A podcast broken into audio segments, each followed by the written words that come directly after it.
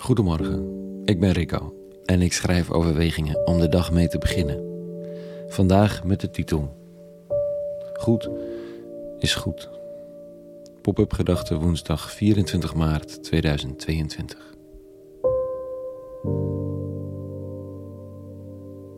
Waarom doen we de dingen?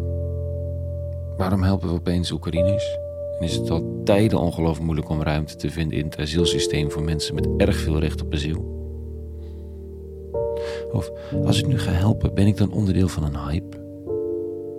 En die koning dan met zijn ruimte op het lo. Supermooi of, of cynisch effectbejag? We zoeken de motivatie te beoordelen, het hart. En volgens de christelijke spiritualiteit gaat dat niet. Dat is niet je terrein. Dat is niet open om te lezen. Laat staan om iets over te zeggen. Je kunt een inschatting maken, je kunt een gevoel bij iemand hebben. Maar het is allemaal maar broddelwerk. Want wat weet je nu echt? Wat weet ik van mijn eigen hart? Jezus van Nazareth wordt nogal eens geconfronteerd met argwaan. Vandaag staat er dit. Eens dreef Jezus een duivel uit die stom was. Zodra de duivel was uitgedreven, kon de stomme weer spreken. De mensen stonden er verbaasd van.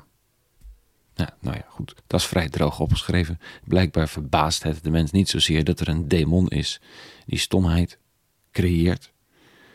De uitdrijving is echter wel verbazingwekkend. Dat wel. Dan gaat het verder. Enkele van hen zeiden: Door Beelzebul, de vorst der duivels, drijft hij de duivels uit. Goeie manier om dat soort dingen van je lijf te houden. Maar hij kende hun gedachten en sprak tot hen: Elk rijk dat innerlijk verdeeld is, vervalt tot een woestenij. Het ene huis valt op het ander. Als ook de Satan nu opeens met zichzelf in strijd is, hoe kan zijn rijk dan stand houden? U zegt toch dat ik door Beelzebul de duivels uitdrijf? Hé, maar als ik door de vinger Gods de duivels uitdrijf, dan is inderdaad, zoals ik al zei, het rijk Gods tot u gekomen.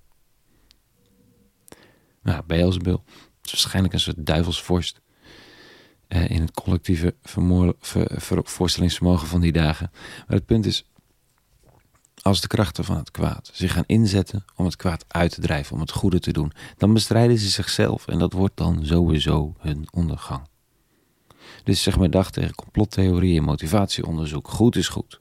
En als het kwaad het goede motiveert, dan is het sowieso einde verhaal voor het kwaad. Hm. Zijn grove lijnen die de rabbi hier schetst. En ze zijn ontspannend. Dat gebeuren in achtergronden en beweegredenen. Doe gewoon iets goeds. Onderzoek jezelf bij gedachten en bijbedoelingen, maar laat daarmee het goede ook op zichzelf staan.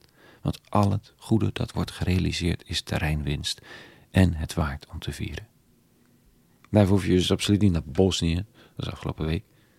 Maar er is ook niets wat je hoeft te weerhouden. Hm. Er is een objectief kwaad aan de gang, waar mensen slachtoffer van worden dat daar binnen iets goeds gebeurt, iets wat de impact daarvan countert, al is het maar op hele kleine schaal. Dat is het verlangen van het goede. Op reis gaan of juist thuis blijven, het ene goede of het andere goede. Misschien is het zoeken naar echte impact of het verschil maken ook wel een beetje ijdelheid. Het goede moet gedaan en daar moeten mensen onderdeel van willen zijn. Samen brengen we dat verder, elk op een eigen Goed, dat zeg je nu wel, maar het onderscheid tussen goed en kwaad is soms al verrekte lastig. Wat is het goede? Een vraag die soms niet meer dan een poging is om het onvermijdelijke te vermijden. Je weet wel, mens, wat goed is. Dat trilt wel in je. Op diepe niveaus. En het ligt om de hoek in de teksten van geloof. Goed doen, dus. En jij wel daarin alle domme dingen doen die je kunt bedenken en dan vervolgens leren. Van tevoren leren, dat helpt ook. En dan maar op pad. Het goede in jezelf ronddragend. Op weg naar ontmoeting, verbinding, groei. Het motivatieonderzoek is relevant, maar al te veel peuren of je toch niet door kwade krachten je laat leiden. Of die ander. Daar heeft de rabbi vandaag een eenvoudig antwoord op gegeven. Goed is goed. Tot zover de pop-up gedachte van vandaag. Een hele goede woensdag gewenst. En vrede.